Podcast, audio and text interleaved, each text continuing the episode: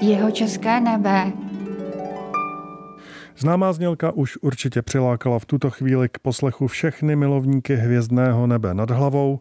V předposlední červencový den vás vítá dvojice redaktor Filip Černý a astronomka ředitelka Českobudějovické hvězdárny a planetária Jana Tichá.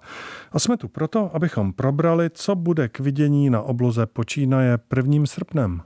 Srpen je krásný, teplý a prázdninový měsíc a noční obloha v srpnu, kromě těch všech obvyklých krás, je ozdobená perzejdami.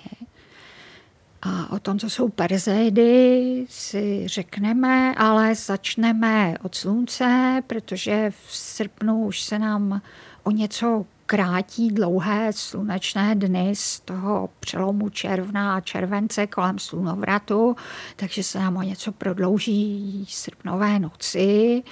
Už to je tak jako pocitově poznat bez nějakého koukání do hvězdářské ručenky. Pokud jde o měsíc, tak tam je nějaká zajímavost, která je sice nečastá, ale není úplně vzácná. 1. srpna letošního roku bude úplně, 8. bude měsíc poslední čtvrti, 16. 8. nastane nov, 24. první čtvrť a ještě 31. bude vlastně další úplně v jednom kalendářním měsíci. To je taková lehká vzácnost, protože občas to nastane, ale přece je to výjimečné a v anglicky mluvících zemích, ale zejména ve Spojených státech, myslím, že to pochází ze Spojených států, se tomu druhému úplňku v jednom kalendářním měsíci říká Blue Moon, nebo Blue Full Moon, jako modrý měsíc nebo modrý úplněk. A v angličtině existuje takové úsloví once in a Blue Moon, což přeloženo znamená jednou za modrý měsíc, ale v podstatě se to dalo přeložit ve smyslu jednou za uherský rok, jak říkáme třeba v Čechách, jednou jako za fakt dlouhou dobu, která nemusí nastat, jako se říká na svatého Dindy třeba. Takže pokud to úsloví na ně někde v angličtině narazíte, tak to opravdu znamená něco jednou jako za uherský rok a není to o tom, abyste si hledali v ročence, kdy teda skutečně bude ten druhý úplněk v měsíci. Pokud jde o planety, tak jich není na pozorování v srpnu mnoho na výběr protože jak Merkur, tak Mars jsou nepozorovatelné, obě planety. Mars je 13.8. v konjunkci se sluncem, to znamená, že na sluneční straně oblohy a není vidět a u Merkuru je to obdobné. A vlastně není pořádně pozorovatelná ani Venuše, protože ta se objeví až koncem srpna, nízko nad východním obzorem ráno.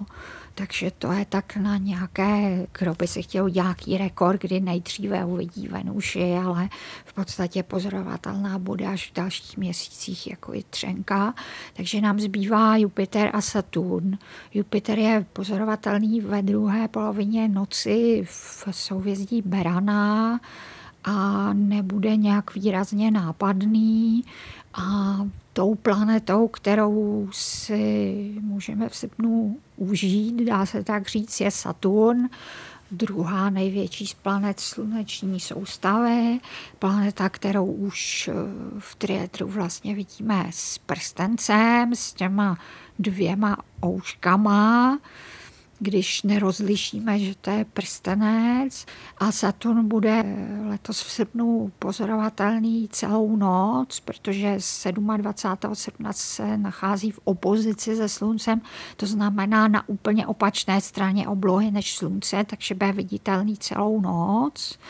Je vidět v souvězdí vodnáře, a 38. se navíc odstne v konjunkci s měsícem a to tak, že bude 3 stupně severně od měsíce, zároveň bude v tom období nejblíž Zemi z celého roku, ale na tom Saturnu to jaksi okem není moc rozlišitelné, že byl výrazně jasnější.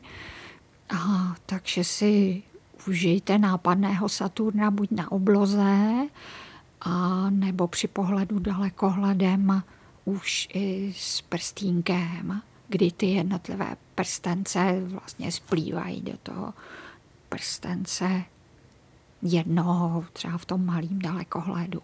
Takže se máme na co těšit. Abychom eh, ještě nezamluvili zmíněné Perzejdy, tak jenom připomenu, že ty probereme v tomto čase za týden.